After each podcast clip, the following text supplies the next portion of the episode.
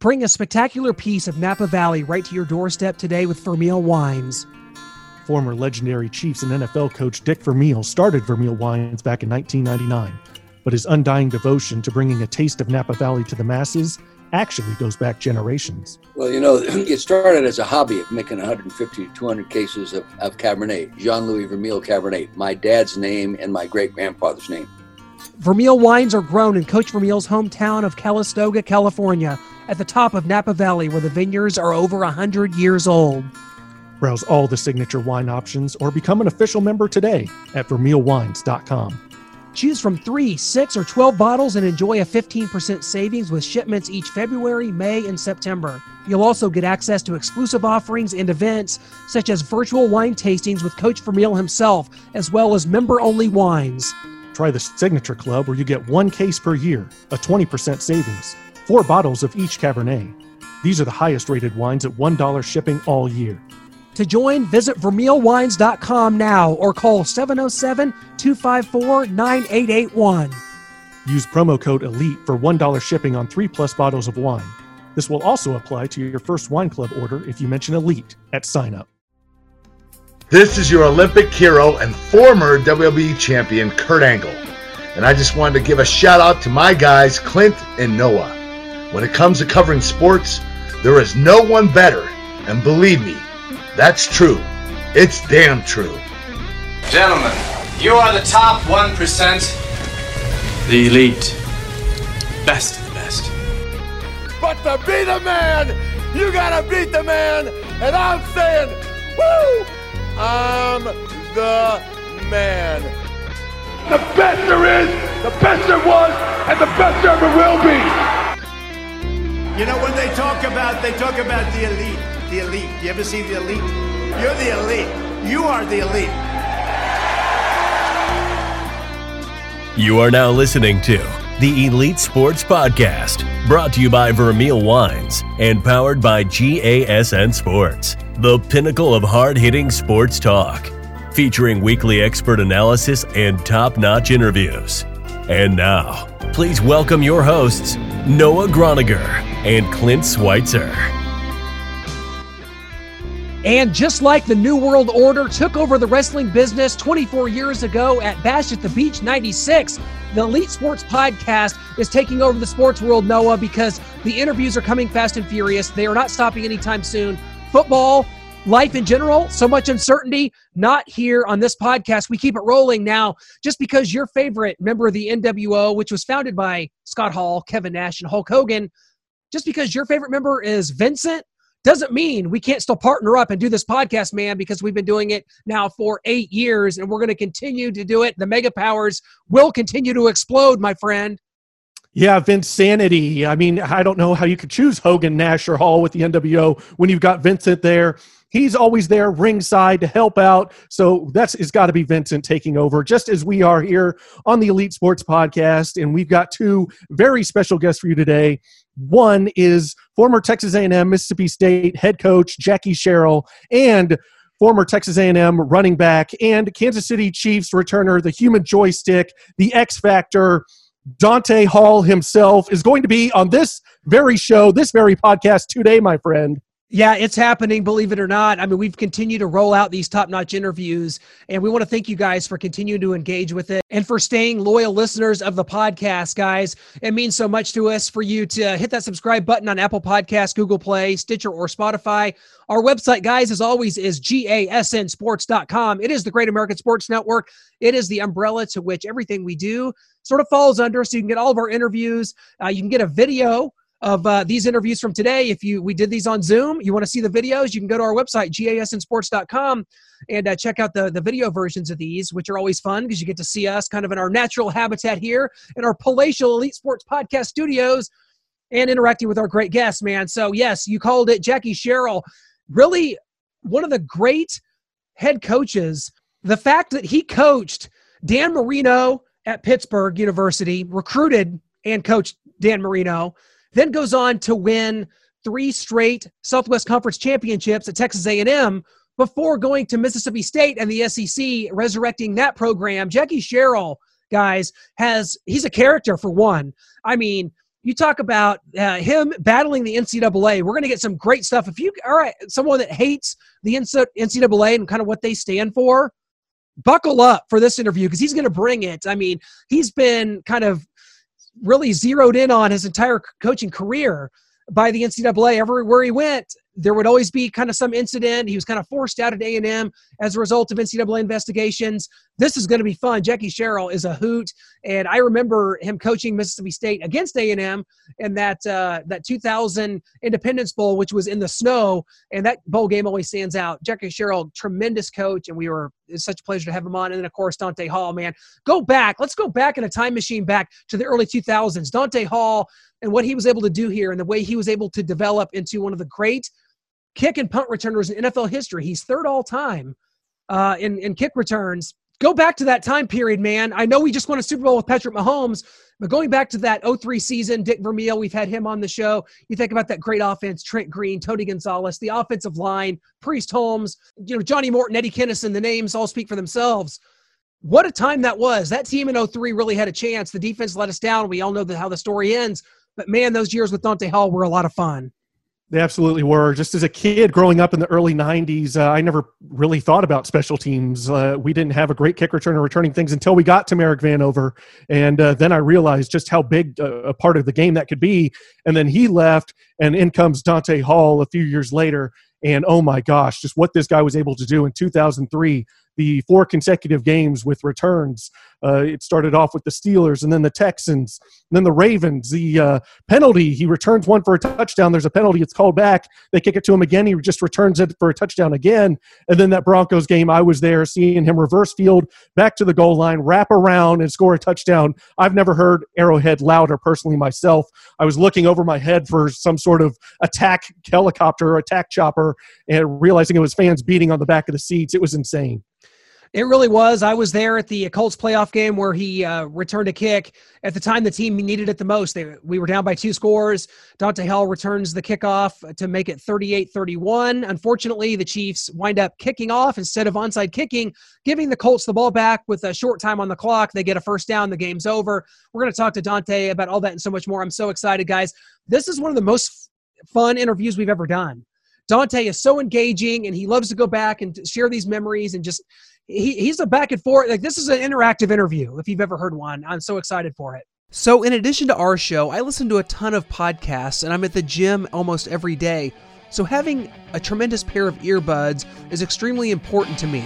So whether you're working from home or working on your fitness, you want what you're listening to be what you're listening to, not what your roommates, neighbors, significant other, or children are listening to. Everyone needs a great pair of wireless earbuds. But before you go dropping hundreds of dollars on a pair, you need to check out the wireless earbuds from Raycon. You already know Raycon earbuds start at about half the price of other premium wireless earbuds on the market, and that they sound just as amazing as other top audio brands that you know. Their newest model, the Everyday E25 earbuds, are their best ones yet, with 6 hours of playtime, seamless Bluetooth pairing, more bass, and a more compact design that gives you a nice noise-isolating fit. Raycon's wireless earbuds are so comfortable, perfect for conference calls or binging podcasts. I'll tell you, the long battery life and perfect fit has made this a game changer for me in the gym. Unlike some of your other wireless options, Raycon earbuds are both stylish and discreet, with no dangling wires or stems to distract anyone during video calls. You've heard me talk about how the company was founded by Ray J, and now celebrities like Snoop Dogg, Cardi B, Melissa Etheridge, Brandy, and J.R. Smith are obsessed with Raycons. Pick up a pair and see what all the hype is about. Now's the time to get the latest and greatest from Raycon. So get 15% off your order at buyraycon.com/musicmania. That's buyraycon.com/musicmania for 15% off Raycon wireless earbuds. That's buyraycon.com/musicmania. Dante, what's up, man? How are you, my friend? What's going on? Can't call it. Just got off of daddy duty, so trying to regroup right now. Well, hey, absolutely. I bet there's been a lot of that the last few months, and so many athletes we've talked to have become homeschool teachers over this time. So have you learned anything new? Have you delved into any algebra or anything? I've learned that full-time parenting is not for the man. I know it sounds sexist, but you need an unlimited amount of patience males don't have that. You need an unbelievable amount of just things that females have that we don't possess. That's what I've learned. Well, it stands to reason that Noah and I are both single without kids, so you're speaking to the choir here, man. Well, I tell you, it's great to have you on, man. We appreciate it so much. Things have been so crazy. What's the last few months been like for you? What's been up, and kind of how's everything been going in the family and everything? I mean, it's just pretty much that's it, man. Other than I would say 75% of my time has just been with the family. There's not much you can do, even when we try to go get a bite to eat, go get it out of the house or do anything. Because there's no school, it's pretty much with the family. And the other 25%, I've been traveling a little bit and playing a lot of golf. So for me, it's been family and golf. That's pretty much it. Well, hey, can't beat that. Love the hat, by the way, the PM15 hat. What was it like for you, as a longtime Chief, someone that was drafted by the Chiefs in 2000 and where you played 7 years here, to see that this franchise make it over the hump this year with Patrick Mahomes and Andy Reid and what this franchise was able to do? What was that like for you personally? It was just an amazing ride, man, because, I left some blood, sweat, and tears on that field, trying to get that city, get that organization back to where I feel it belonged, and that was at the top of the pedestal because the fan base is awesome. The organization and where they treats their former players. We have an unbelievable ambassador program, the fans throughout the city. I can go on and on and on, but for me, I always felt like that city, that organization I felt like they deserved the championship just as much as anyone else. So to be able to go along with that amazing ride, to see the Lamar Hunt trophy come back home, to see the big boy come home, the Lombardi trophy.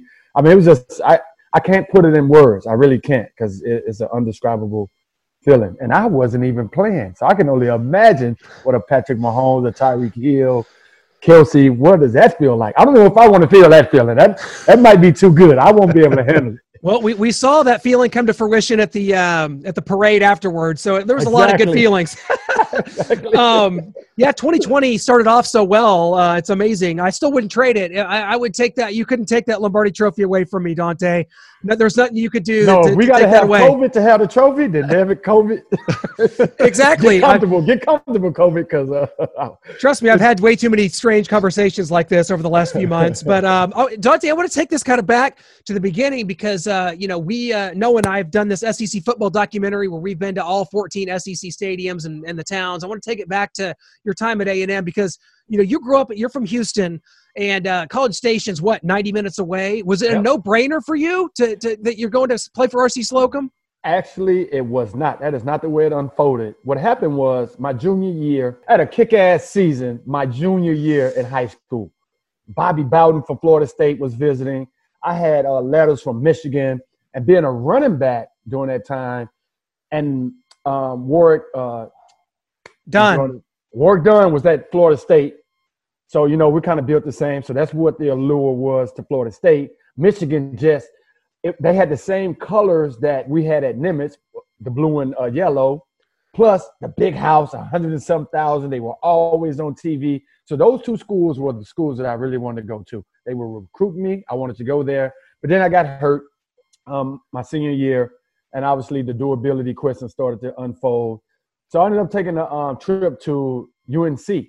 And coach, I should know this. What was the coach at USC in 99? Mack Brown? Mack Brown. Yeah, North Carolina. Mack Brown. And he's there now. He's back there now, yeah. Yeah, and they had Leon Johnson. Remember that running back, Leon Johnson? Yep. Anyway, so I took a visit to North Carolina. That's where I really wanted to go because I really loved him. And I won't lie, I was influenced by Michael Jordan. That's my favorite athlete of all time. So I was influenced by that a little bit, but I had an unbelievable visit. I went to a couple other places. Long story short, after visiting these places with my mom, that's when A&M came on the radar. Because at that point, she was like, no, I'm not feeling you going so far away to play. I won't be able to, be able to afford or have the time to come see you play. And then my high school coach who had played under R.C. Slocum was like, look, I can probably, get you a scholarship. I'll get you a look over at Texas A&M. That's how A&M came on the map. They were literally the last team on the radar. They were recruiting and everything, but I never saw myself being an Aggie, but it all worked out. Well, talk to us a little bit about that College Station. Almost 103,000 fans now inside Kyle Field. You've got the town, the fans, the Aggie Yell practice the night before the game. What makes A&M now a special destination in the SEC?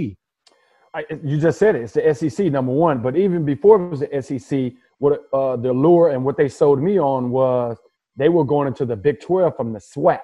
So I think it's the same thing. Like, you know, you're going from the Big 12 you're going from the SWAC to the Big 12. You're going to be on TV 8 out of 12 games. You're playing the best competition. You got an unreal fan base. And what they say, what do you call an Aggie? Boss. Because there are Aggies everywhere. They're probably, you know, in some high position. So those things are the same things I think now. Those things hold true. You know, you got the SEC. You playing in the best conference in all of college football. The fan base nowadays sitting 100,000 and something. You're on TV all the time. The facilities are better than the pro facilities. Like, I can go on and on and on. So I think the same things hold true when I was being recruited to now. Yeah, think about this. Kyle Field, I think back in 2014, did a $300 million renovation, a $250 million renovation they do on Kyle Field, and just the facilities and the arms race. So you're the house that Johnny Manziel built. That's a good way to put it there. No, that's what we call it, because when he was doing his thing and won a Heisman, you know about the guy that donated $100 million, right? Yeah, yeah. So, you know, he caught that wave. He caught that feeling. Was like, yeah, $100 million. Here you go. So it's the house that Johnny built. So you like A&M being in the SEC, you know, getting to play LSU, Alabama every year, being in the SEC West against that great – you like them in that conference? Absolutely. I mean, you want to play the best. That's just the way I was built, the way I was wired, and I think every athlete should feel that way. Or even if you're just a novice fan, like, you should want your team playing and going up against the best on a weekly basis, because when you have success, you can be like, you know, we had to go through the best of the best. So, yeah, I'm all for, you know, being in the best conference, especially playing Alabama. They're the cream of the crop right now. Well, how close are you with the program today, and how often do you get back, and just some of the other SEC sites and towns and stadiums that you've been able to experience? I still have connections there. I'm closer with the Chiefs organization. Like, I'm really involved with them and with their ambassador program. But I get back to A&M twice a year for a game. I usually go to the big game, go see Alabama if they're playing there, or whatever big home game it is. But for the most part, yeah, I'm 95% KC, get back to A&M every now and then. Well, let's talk about 1998, which was a year you guys wound up winning the Big 12 championship. That great backfield with you and Sir Parker, Jamar Toombs. I remember you, as a Missouri fan, a heartbreaking game. Missouri goes down there and plays you guys to the wire, but you pulled it out in the end in a rainy game at Kyle Field. And you guys wind up upsetting Michael Bishop and Kansas State in the Big 12 championship. What was that game like? Because I remember Sir Parker went off in that game too, but what was that like for you guys, kind of as the underdogs going in? You win the Big 12 championship, go on to the Sugar Bowl, I believe. What was that like for you? That was your junior year, man. You kind of built up to that. Yeah, it was junior year. And up until that point, we hadn't really been in any huge, meaningful games like that. Like, we played in the Cotton Bowl my sophomore year. Nebraska was kind of running the division. And if it wasn't Nebraska, it was University of Texas. So for us, that was the first time we were in a game of that magnitude with so much riding on it. And K-State, if they would have beaten us, was going to the national championship. So we're looking at it like, this is our national championship game. Like, we beat them, we pretty much can say we were national champs, because we beat a team that was right there. So unbelievable atmosphere, unbelievable game. The speed of that game was incredible. It took us a little while to get adjusted to the speed of the game and the tempo of the game. But once we got our footing, and once we kind of got over the fact that, oh, my God, it's K-State, it's Michael Bishop, it's Sumio, and all these big-name guys, Warren, the big defensive end. Once we got over that and just played football, and then, you know, we started kicking the little tail then. Well, Dante, after your great career there at Texas A&M, you're drafted in the 5th round in 2000 to the Kansas City Chiefs. Talk about your transition coming into the league from running back to receiver. And I know you sat down with Tyreek Hill a couple years ago. Talk about his transition that you've seen from him as well in that same role. We had similar transitions as far as coming in as return man, running back, and then converting to, you know, full-time receiver roles. And it was very difficult, but the coaches at the pro level are so good at what they do to be able to convert and help a guy transition from a position that's not natural, lets you know how great the professional coaches are. But that transition, to me, other than trying to go from running back to receiver, the competition, I feel like college was a lot harder as far as transitioning from high school to college, as far as college to the pros, because high school, there may be 2 or 3 guys that are really, really good, 4 or 5 if you're in a conference like I was. You get to college, that's pretty much, you know, everybody is pretty good, especially playing in the Big 12 or SEC. So the transition was not hard. The conversion from running back to receiver was even harder. And Tyreek, to speak on his transition, I mean, wow, he is a top 5 receiver at 5'9", 5'8", converted running back. And, I mean, he's a bona fide receiver. He's not a gadget guy. Like, he can run every route on the route tree. He can go up and contest for balls as if he was 6'2", 6'3". And I just admire his work ethic and what he's been able to do in such a short span. Well, by 2002, things are really off and running for you. Dick Vermeil is the head coach in Kansas City. We just had your former coach on just a few weeks ago. It was great to catch up with him and Carl Peterson as well. Of course, they're partners at Vermeil Wines right now. They were kind enough to send us out some bottles, and I'm trying to nurse them though, Dante. But 2002 was such an important year for you. You return 2 punts and a kickoff for a touchdown that year. Just talk about kind of your development and how you kind of came into your own that year. 2002 is when you really became the X Factor. Al Saunders is offensive coordinator, and I believe Frank Gans Jr. as a special teams coordinator at that point. Just talk about 2002 and how important that was for you and kind of getting off the ground. So a lot of people never take this into consideration. So throughout my junior high, high school, and collegiate career, I always was on the offensive side of the ball 80, 90% of the snaps. So I'm in the flow of the game. I get to the league my rookie year, and all of a sudden, I'm a pinch hitter. I'm just returning kicks. One was because I just wasn't ready. 2, the offense didn't fit me. It was a smash mouth, in between the tackles type of offense. It just didn't fit my skill set. What happened in 2002 was Al Saunders, as you mentioned, started getting me involved a little bit more in the offense. I had went over to NFL Europe. I learned to be a decent receiver, enough to where I can make the team as the 5th receiver. And once I started playing on offense, now when I go back to return kicks, I'm in a groove.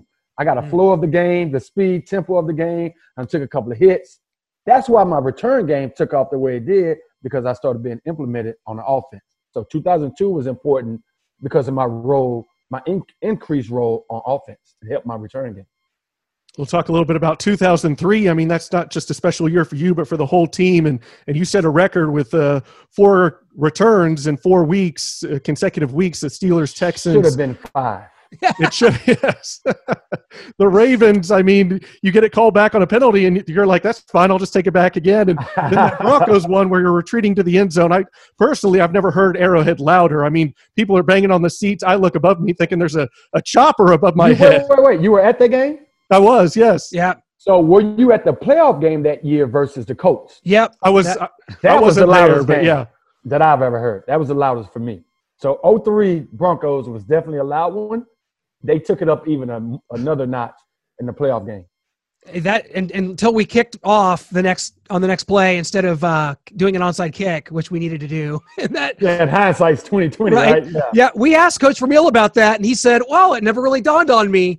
To do that. And I'm like, well, it dawned on everyone in Arrowhead Stadium that day that we needed to do that. I mean, in seriousness, was it ever contentious between the offense and the defense? I mean, it is what it was. The defense wasn't up to snuff. Coach Vermeil said as much on our show. I mean, was it hard? It's funny you asked that question because it wasn't verbally said that year, but I think it came to a head the following year because we had an unreal fight amongst the receivers, DBs, offense, defense at practice that following year. I don't know if that's what drove Coach Vermeil into retirement, but it was pretty bad.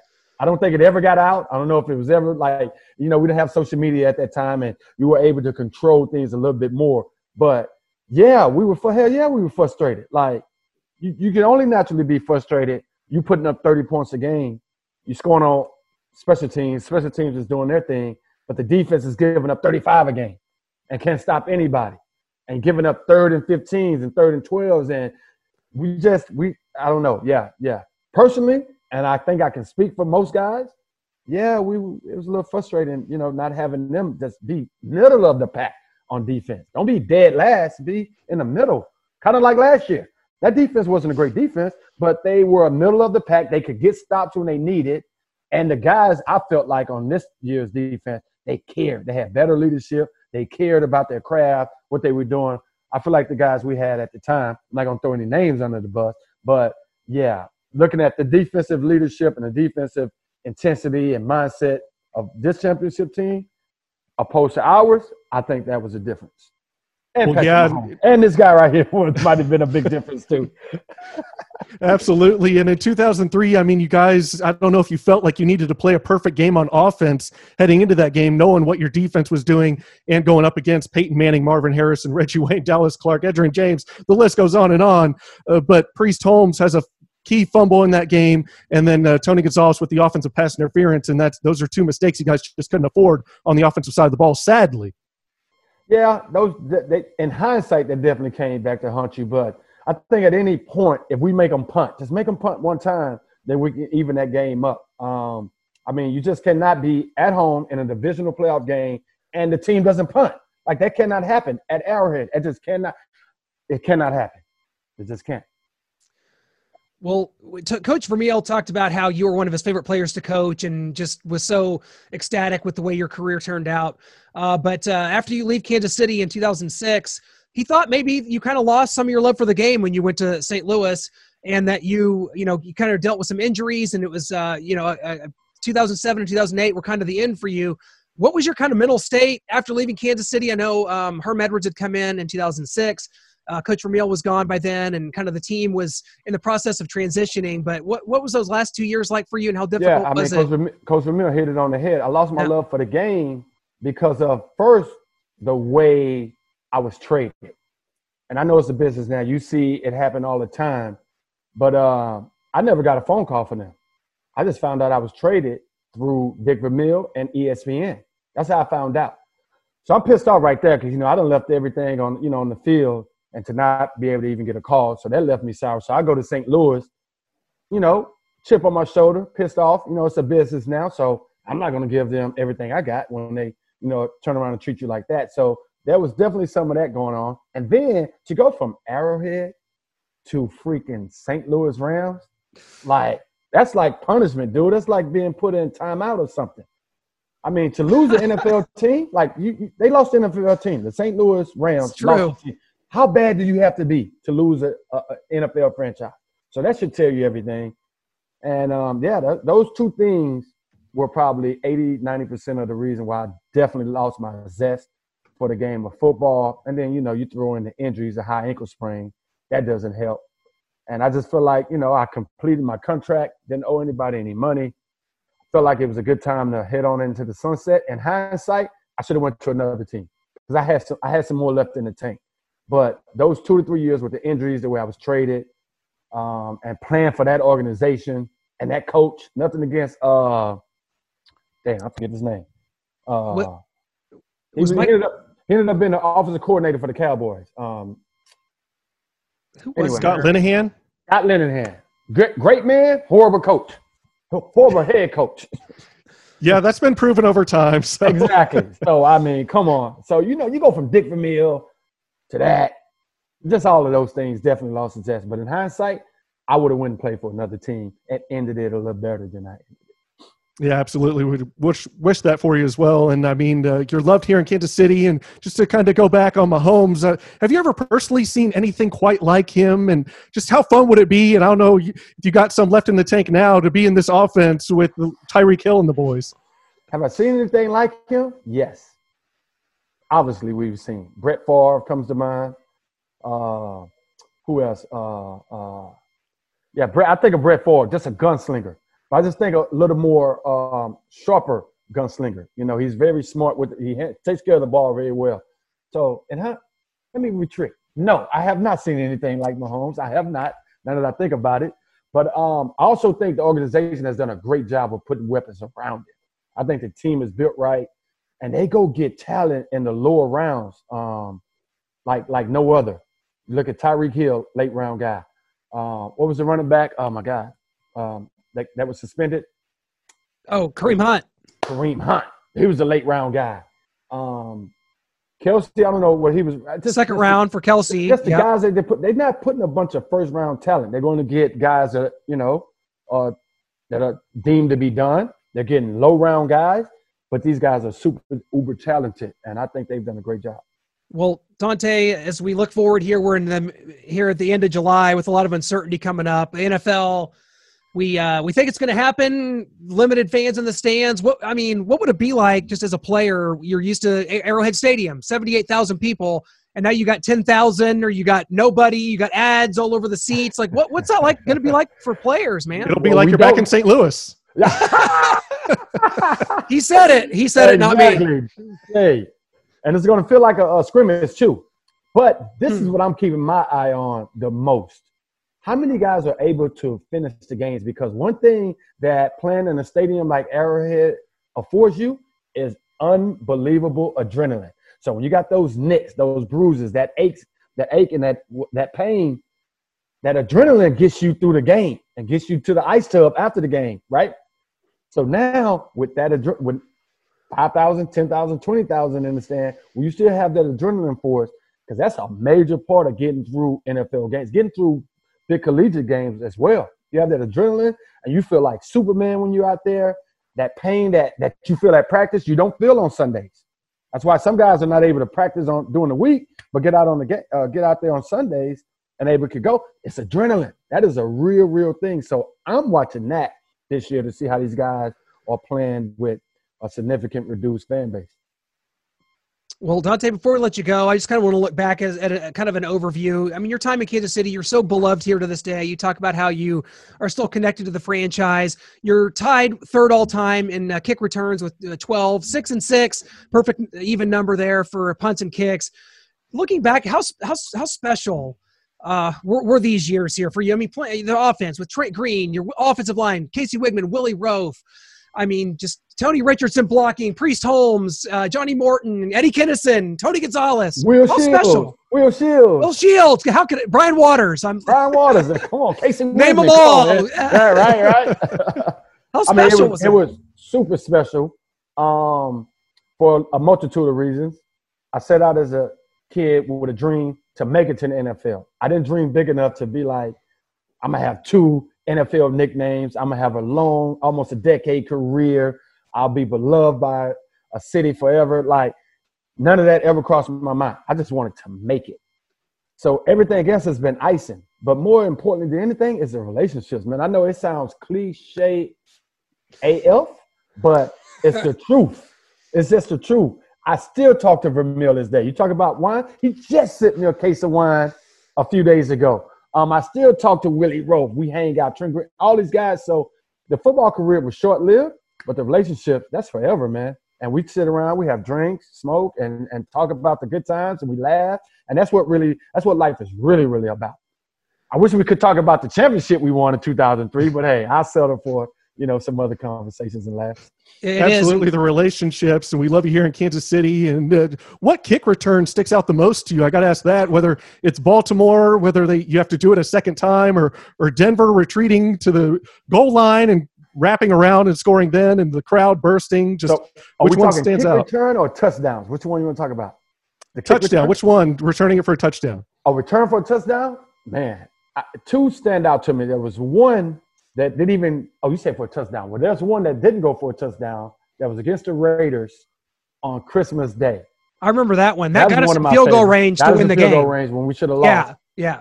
But if I had to just pick one, it would be that Baltimore return, only because of the atmosphere of that game, who it was against, Ray Lewis and all those guys over there. Ed Reed is over there. It was smash mouth. Felt like a gladiator arena. That probably – would be my first. Obviously, the Denver return is up there. It's up there. But I don't know. It's hard to pick one. It's like your babies, man, your kids. Well, you guys don't have kids, so you wouldn't know. I got a dog. It's the same thing. The funny part about that Ravens game is that was, believe it or not, folks, that was a defensive battle. Like you said, it was 10-10. when you returned that game, that was the game-winning touchdown. And if you was at that game, that atmosphere, like, ooh, it was intense. Smash mouth, like, it's Monday night, like, it was intense. So to be able to break that one to help the team win, oh, my God, like, that's definitely at the top. And obviously the Denver return is up there too. Dante, there's so many memories and so many wonderful moments from your career. I'm so thankful we were able to work this out, man. This means the world to us that to have you on this morning. Hope everything's going well. Stay safe and stay healthy, man. Let's just get a football season going. Let's get somewhat back to normalcy, man. Man, for real, we're gonna have a football season. I'm confident. And yeah, great being on with you guys. And anytime you need me, reach out. Thanks, Dante. We will. Thank you. It's an absolute honor. Take care. Peace and love. Go Chiefs. Chiefs. Well, thanks, Dante Hall. That was a lot of fun. We want to thank Raycon again for being a sponsor on this week's podcast yet again. Again, the website is buyraycon.com/musicmania. Get 15% off today. The best wireless earbuds on the market. Dante Hall, man, that was tremendous. That really takes you back. And just to be able to connect with him and talk about his days at A&M, obviously his time in Kansas City, because when Dante Hall was here and Dick Vermeil was building that offense, you know, we were in college. That was like kind of a resurgence. You had the 90s where we were growing up and becoming fans, and then those early 2000s were the resurgence of the Chiefs franchise after a few years of lackadaisical kind of mediocrity during the brief Gunther Cunningham era, but got back kind of on track at that time. Things didn't end the way that we or the team or Dick Vermeil or Carl Peterson or Dante Hall wanted, but there was a lot of memorable occasions there, man. We talked about pretty much all of them right there. It was a true treat. It really was, and just to hear him, he didn't really hold back on going after the defense. Didn't mention any specific names. I will, William Barty, but hearing about kind of breaking news here in that 2004, he didn't know if it had ever been publicized that the receivers and the DBs kind of went at it, and they were at odds, and maybe that's why Dick Vermeil left, because the team was kind of fracturing at that point. He said it didn't really come to a head in any time in 2003, but the following season in 2004, it really was coming to a head and a boiling point. Well, we're going to go ahead and get to our second interview here, which is with former Pitt, former Texas A&M, former Mississippi State head coach Jackie Sherrill. We're going to get to that right after this break. Noah, let's face it, if you go anywhere these days, you need a mask. That's right, Clint. If you go to the bank or the gym or even the store, you're going to be required to wear one for the foreseeable future. If you're going to be rocking a mask, why not do it in style while celebrating the Chiefs Super Bowl victory in the process? Absolutely. Visit our friends at Noble Apparel to check out all their selections of masks that come in all styles, from Frozen to Spider-Man, and of course, our defending Super Bowl champion, Kansas City Chiefs. Noble Apparel is KC born and bred, and their merchandise is by Chiefs fans for Chiefs fans. Visit NobleApparelKC.com or check them out on Facebook today at Noble Apparel 816. Hey, Coach, welcome to the show. How's everything been going? What have you been up to here these last couple crazy months? Well, I kind of got lucky, meaning, well, not lucky, but nothing's lucky in this time, during these times. But I had my right knee, knee replacement of my right knee on March the 9th. So that was when the time came that everything went south. And so I was quarantined anyway. Definitely kind of wanted to get into your career, which is so prodigious, and you've done so many things, but I've got to take it all the way back to the early 60s. You playing for Coach Bear Bryant at Alabama, you had this teammate named Joe Namath, who we're actually trying to get a hold of actually right now as we speak, to talk to him as well. Take us back to that, playing for Bear. I mean, you're born in Oklahoma. You're kind of from the, you know, the Southwest there, and you go to Oklahoma, you go to Alabama, win two national championships, no problem, and you play with guys like Ken Stabler and Joe Namath. What just kind of take us through that and why you went to Alabama and kind of what that experience was like. Well, I grew up in Oklahoma, and that was when Oklahoma had their 47 or 48 game winning streak. So you grew up and watching OU football. So in the back of my mind, I was, you know, when I got older, was recruited by OU. I had a chance, but the decision came down because Coach Bryant came down and visited with me and never asked me to come. He just talked about the university, talked about the players, And it was very, very casual, comfortable conversation. And so I made a decision to go. I took one of my teammates with me. And matter of fact, there were 76 players, I believe, signed our freshman class. And out of that 76, 7 of us were seniors together 4 years later. So, you know, the stories about playing for Coach Bryant back then were true. I mean, just such a legendary figure and an important figure in the history of football. I mean, Joe Namath was the quarterback there. You guys, during your career, you won 2 national championships. Did you, when you go there, do you get the famous Bear Bryant speech that that everybody has seen today, where he talks about walking out of here as a national champion if you commit and do what kind of his regimen is? No, he in his recruiting, he never brings up, you know, what you can do or what you're going to do. He just talks about Alabama, just talked about the players. You know, I was very fortunate. I played with Namath, Sloan, Stabler, and Hunter. Matter of fact, Steve Sloan was my roommate my freshman year. And it was amazing of how many players that came through Alabama, but you know, a lot of us were not the 4 and 5 star players, but by the time they left, you know, the players that stayed ended up being outstanding players. But we had some great players, like I said, Namath and Sloan, Stabler, and Hunter were the 4 quarterbacks during my time. You know what? At what point, because I know you returned to Alabama as a grad assistant, and that's kind of where you start learning the coaching, where we start really getting off on the coaching foot. What did Bear Bryant kind of instill in you, and what did you kind of take from him as far as this is, and is that why you chose down the path? I mean, just playing for a guy like that, what kind of got you into coaching? Well, I was in graduate school, and then I went to Arkansas to finish my graduate degree in business, and Coach Majors was on the staff. He got the head job at Iowa State, and I just walked in his office one day and I said, "Coach, can you offer me a job or hire me?" And he looked at me and he said, "Well, what can you coach?" And I said, "Coach, if you're a coach, you can coach anything." And he kind of, you know, took him back a little bit, but he hired me. You know, I had the opportunity to play for Coach Bryant and coach one year as a GA. So you got to be, as a player, to understand, you know, what it took, but also being in the staff meeting and listening to Coach Bryant organize practice, organize drills. You understood what it took to put the players in position to win. And, you know, coaching for Coach Brawls at Arkansas one year, Coach Brawls was a great businessman.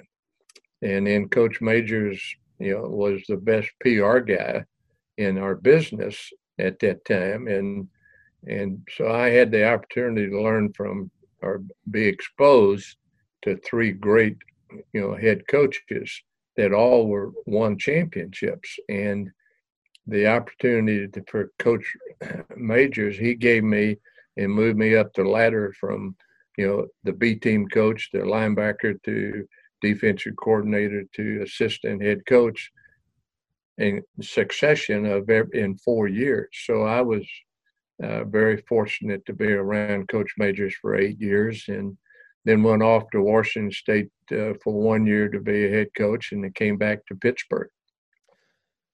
Yeah, and at Pittsburgh, you have unprecedented success there. And you coach and recruit a guy by the name of Dan Marino. During that time, you guys very nearly win the national championship in 1981. In fact, if you obviously a win over Penn State that year, and you guys would have probably finished first in the polls. Just talk about that. And we finished first in the New York Times, but, you know, if the head coach had been smarter, we would have won it probably 2 out of the last 3 years I was at Pittsburgh. We were 11-1, 11-1, 11-1. But, you know, our first year in 1980, probably was the best recruiting year I've ever had, or even Pittsburgh ever had, because we had Hugh Green, Ricky Jackson, we had Mark May, Jimbo Cope, well, he was the next year, Russ Grimm. And so we ended up, of those 25 recruits, well, back then I think it was 30. Out of those, we had 18 that went to pro camp out of that class. We had 3 in the first round, 11 in the first 7 rounds, and 18 ended up going to camp. But, you know, recruiting Danny in high school, he was a man playing with boys. I mean, he was so outstanding, a very big statue-wise, 6'4". But one thing he could do was throw the football. Baseball was his really true love. And during the recruiting, I thought I was going to lose him to baseball. Matter of fact, he was drafted by Kansas City.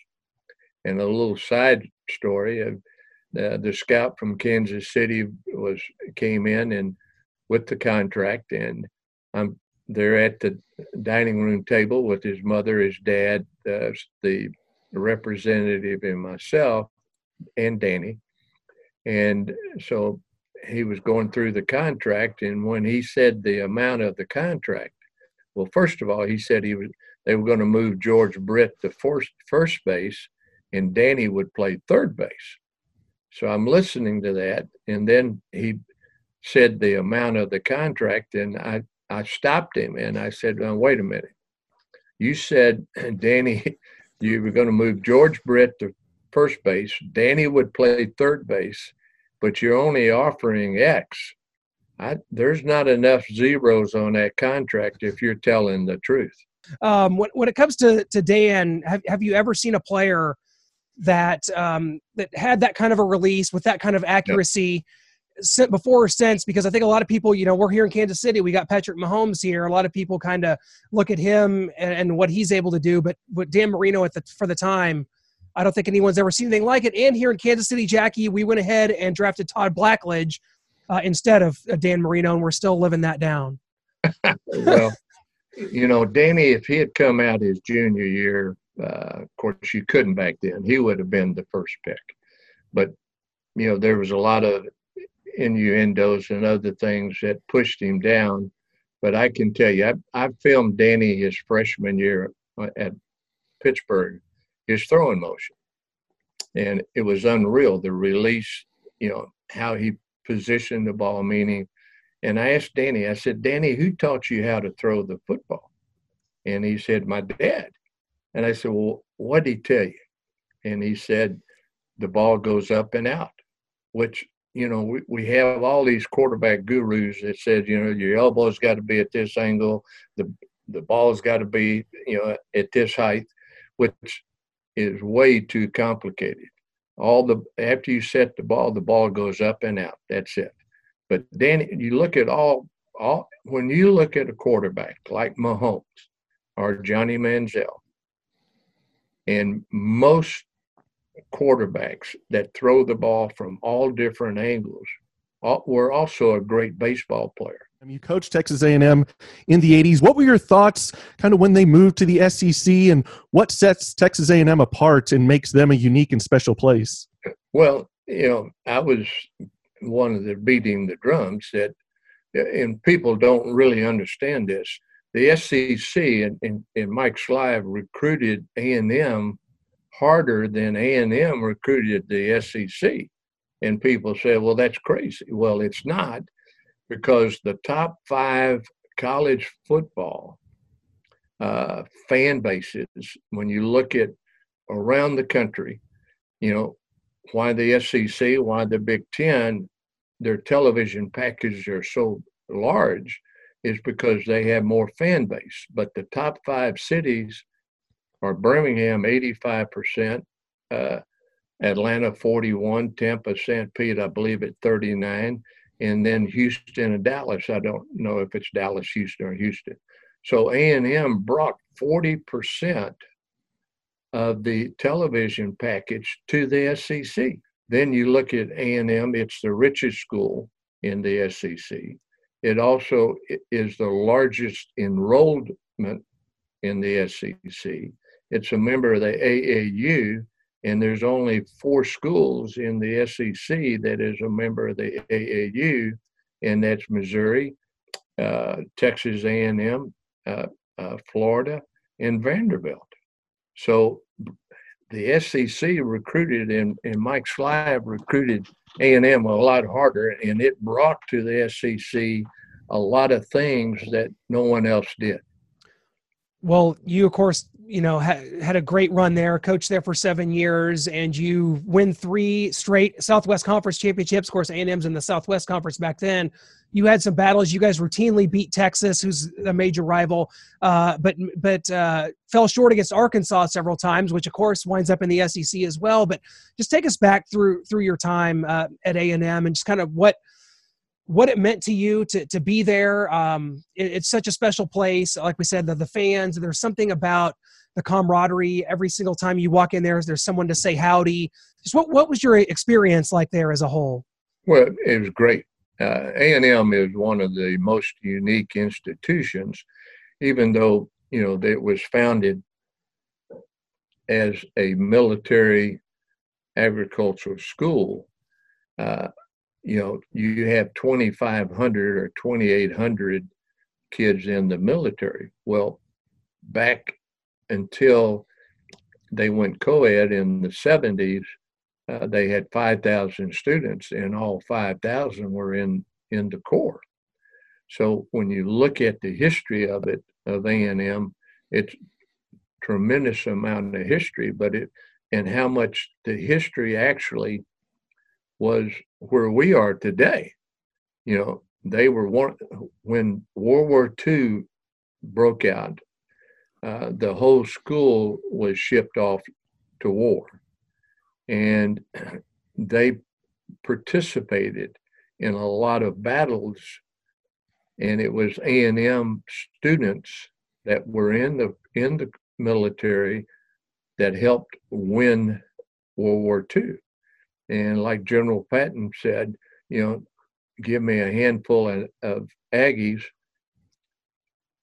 and or a company of cadets, you know, I may win the battle, but I'll win the war with A&M, a handful of A&M graduates or cadets or service guys. And then you look at the old Southwest Conference, you know, schools that have competed for years, but very unique because all but Arkansas were in the state of Texas. Mm-hmm.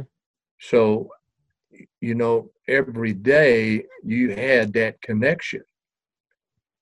And people that worked every day either were from Houston or Texas or Texas A&M or Texas Tech or Rice or SMU or TCU. So the rivalry of the state was one that was very huge in the old Southwest Conference. And years ago, when I first came to A&M, I'm in Houston, Texas. This is a true story.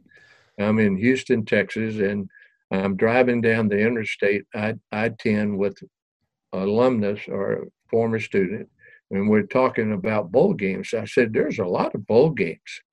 You know, that Hawaii just opened up, and it's a great bowl game. He slams on the brake in the middle of the interstate, and he says, Jackie, there's only one bowl game we want to go to, and you get us to the Cotton Bowl. We'll ship in the palm trees, the sand, and the water.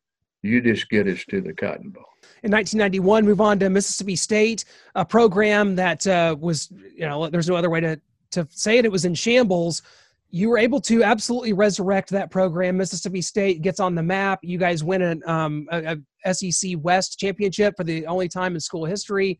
Just talk about kind of the challenges. You go from this, you said, one of the richest schools in the Southwest Conference at the time at Texas A&M to Mississippi State, which is struggling. What was that transition like from you going from College Station to Stark Vegas?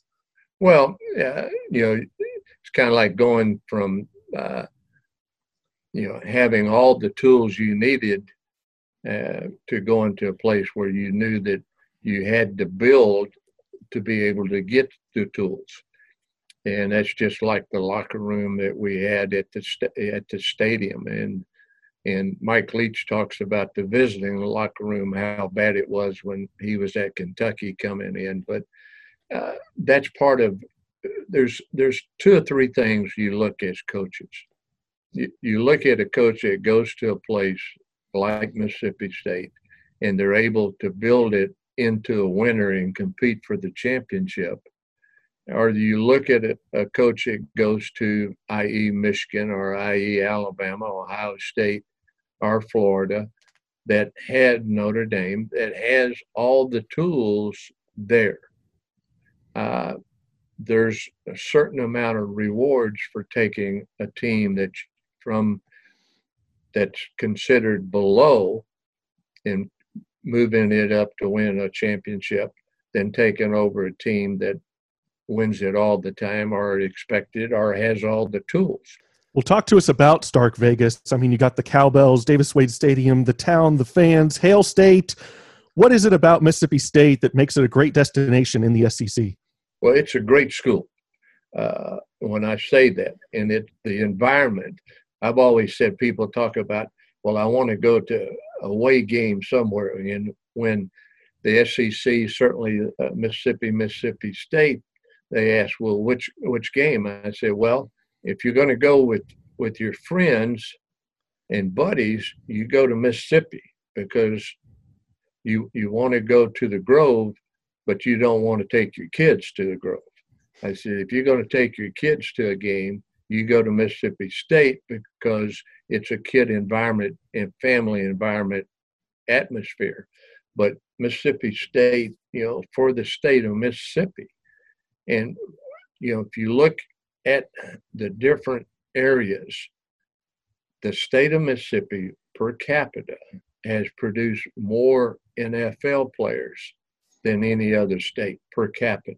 We'll talk a little bit about the just playing in the SEC during your time there, because the slogan is, it just means more. The SEC East was really kind of more in the power during a lot of those years. You guys faced Tennessee in that famous 1998 SEC championship game, but there's so many great atmospheres, and just kind of talk about what it was like, and maybe some of the differences between in the Southwest Conference. Like you said, it's all kind of in Texas other than Arkansas, and then Arkansas actually follows you to the SEC there in your division. But just kind of talk about some of the great road environment, some of the places that you liked playing the most when you were coaching at Mississippi State. Well, you go to each place, and they all were different. When you went, the hardest place was Little Rock.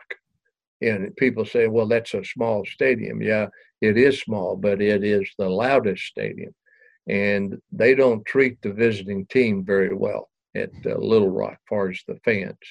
And matter of fact, you need your helmet on, kind of like LSU. When you come out of the locker room going on to the field, either you're going to get beer or hit in the head with a beer bottle. But, the other places, Tennessee, during that period of time, they've changed now, but during that period of time, they had PB speakers lining the fields on both sides.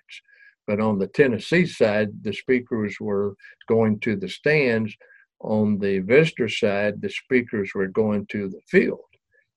And when I took our team in from Pittsburgh to Knoxville, I told the security guys that traveled with us, I said, here's a pair of wire cutters. You cut those speaker wires before the kickoff. And they did.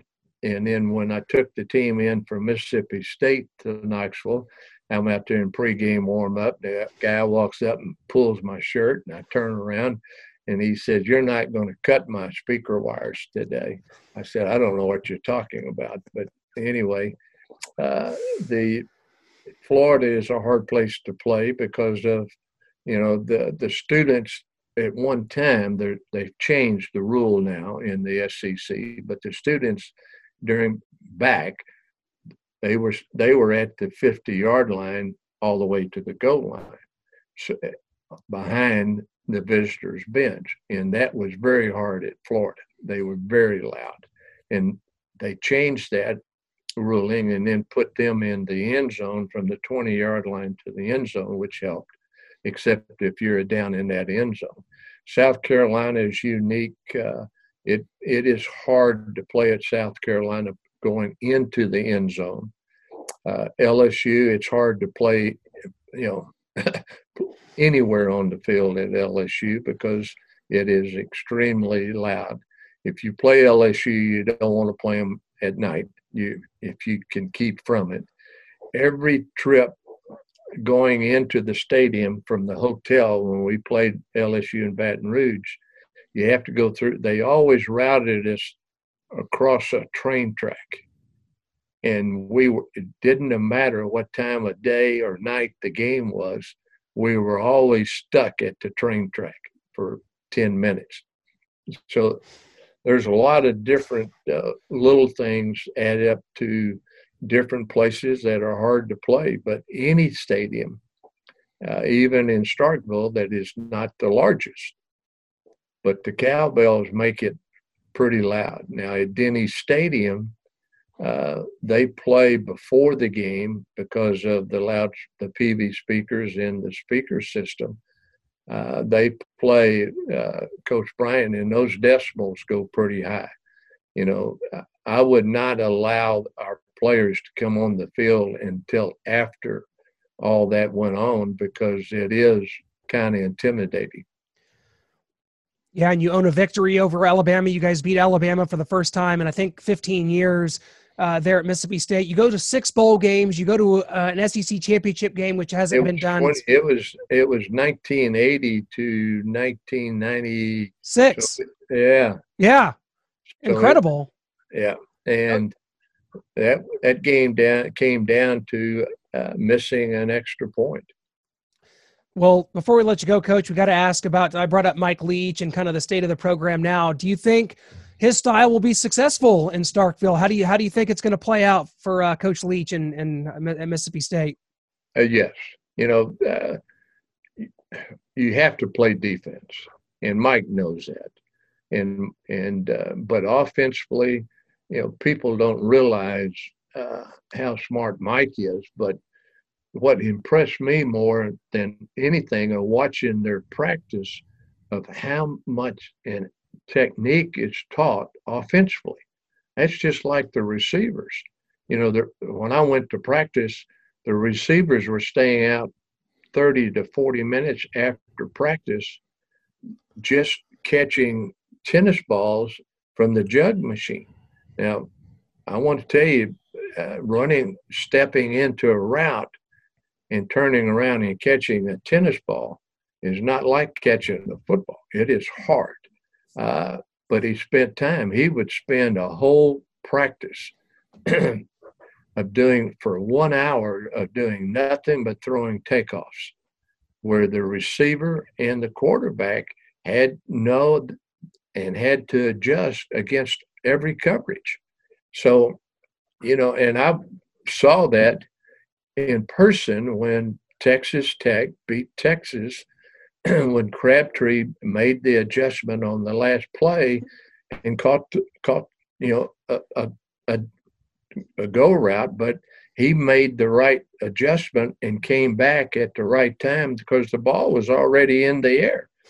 And somebody asked Mike afterwards, and he said, well, we throw it 100 times every day in practice.